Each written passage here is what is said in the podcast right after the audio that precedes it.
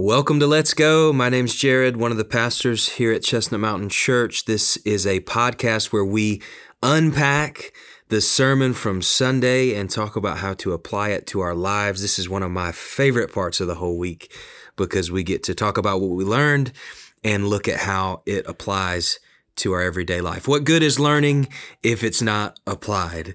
That's the purpose of these five minutes here. So if you have five minutes, uh, hang with us. It's going to be good. First John 5, really focusing on verse 13 this week. Pastor Brandon Bridge Farmer, our connections pastor, uh, preached the message on Sunday, did a great job unpacking uh, First John chapter 5, 13 through 17.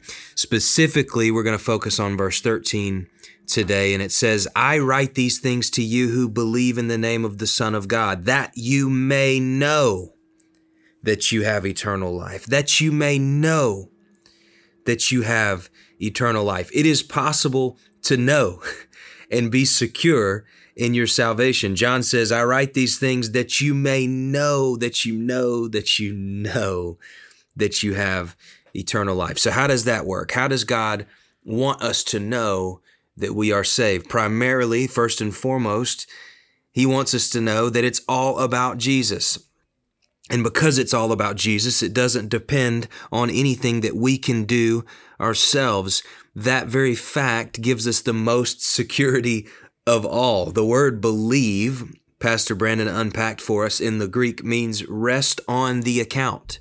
To rest, to take rest on the account of what you're believing in. And in this case, the account is the good news of Jesus, the Son of God who came and lived a perfect life and died a sinner's death to make forgiveness for sins.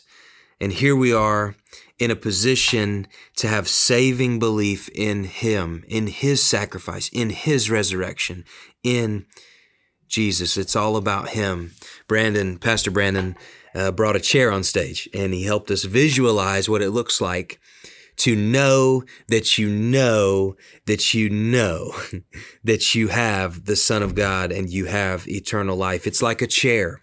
When you sit in a chair, you don't lean with one leg off. You don't jump over the back in a cool, strong manner. You sit in the chair and you let go. You surrender. The chair holds all of your weight. That's what saving belief looks like. That's how we know when we give up control and we see that Jesus can support us. This is the most important thing to know about yourself.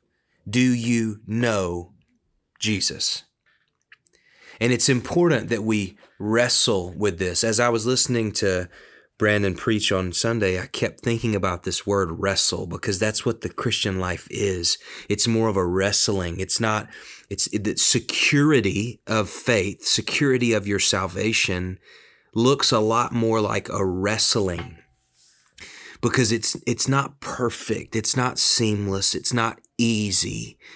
But as we wrestle, we gain confidence because the deeper we go, the more true we see Jesus to be. J.D. Greear, this is a quote that Brandon shared. A sign of someone who is truly saved is that they always come back. That's the wrestling. You may stray, but you come back. You may look away, but you come back. You wrestle constantly. You wrestle constantly to work out your salvation with fear and trembling, to wrestle with this faith is a good thing. Mark chapter 9, uh, Brandon shared a story of the father who whose son had fallen ill and Jesus came to heal his son and the father said to Jesus those famous words, I believe, but help my unbelief. I believe, but help my unbelief. Do you hear the wrestling? I believe, but help my unbelief. There's still some unbelief. I'm wrestling with unbelief. I believe, but help me, Jesus, with my unbelief. This is the Christian walk, a wrestling. We need to embrace the wrestle, this perseverance. God desires for us to be secure in our faith. This was an awesome line from Brandon on Sunday. We only grow when we are secure. Insecurities don't produce growth. We don't grow from our insecurities. We gain more insecurity from our insecurities.